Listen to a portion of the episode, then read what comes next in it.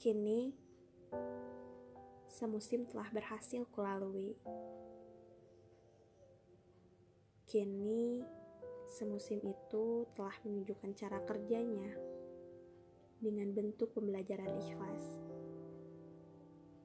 Karena cinta itu bukan tentang menanti balas, tapi tentang memberi dengan ikhlas.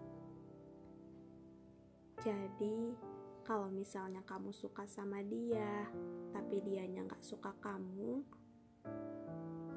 ya udah biarin aja. Toh, kamu juga gak akan kehilangan apa pun kok. Selama ada Allah yang menggenggam hati kamu, jadi kamu jangan cemas. Allah itu selalu ada untuk hambanya.